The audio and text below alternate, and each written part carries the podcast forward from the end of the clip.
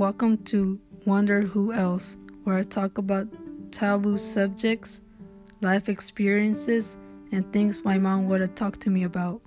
I also share short stories and poems. Hope you stick around for more.